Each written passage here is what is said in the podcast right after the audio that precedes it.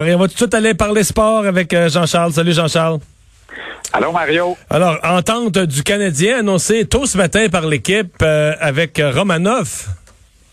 Oui, exact. Et si tu permets, je vais te parler euh, dans un premier temps, Mario, d'un scénario que tiendrait la Ligue nationale quant à un retour au jeu cet été. Il est donc de plus en plus plausible que la Ligue nationale tente de ménager chèvre et chou à la fois ce ne sera pas la première fois.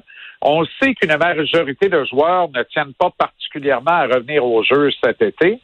Par contre, la Ligue nationale exclurait du tableau de retour les sept équipes qui, au moment de l'arrêt des activités le 12 mars, étaient éliminées d'une place en série officiellement.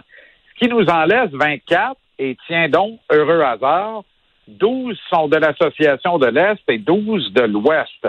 La Ligue nationale. Dont le Canadien, là. Donc, dont le Canadien qui entrerait par la dernière porte disponible avec le dernier ticket à titre de 24e au classement général. En principe, les Ça, tu rentres plus dans la maison par la porte dans l'arrière, Tu rentres par le conduit de la sécheuse, là.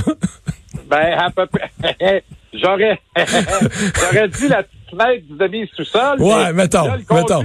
Autrement dit, moi, je rentre pas. OK. mais, oui, le conduit de la sécheuse, je veux bien, et avec un vent de face. Donc, elle est en fonction. Bonne chance dans le boyau. Alors, et le Canadien, donc, disputerait vraisemblablement, vraisemblablement, une série 2 de 3. La première série serait très rapide, puisqu'elle opposerait les huit équipes qui seraient parachutées en série. Ce que le scénario ne dit pas pour l'instant, est-ce que ces équipes-là, ces mêmes huit équipes-là, qui normalement auraient ne serait-ce qu'un infime pourcentage de possibilités, mais aurait quand même une possibilité de remporter la loterie du repêchage. Est-ce que ces équipes conserveraient leur chance à la loterie de mhm. repêchage? Le à, quelle date, ça? Ce scénario-là, ça, serait vers, quelle date? Début juin, fin juin, mi-juin? Ce serait en juillet et en août, avec camp d'entraînement en juin. Et là, il faut convaincre les sept équipes éliminées de revenir à tout le moins s'entraîner pour ne pas être demeurées à l'extérieur de la compétition pendant huit mois. Si t'en est-il que la saison suivante ne reprendrait qu'au mois de décembre.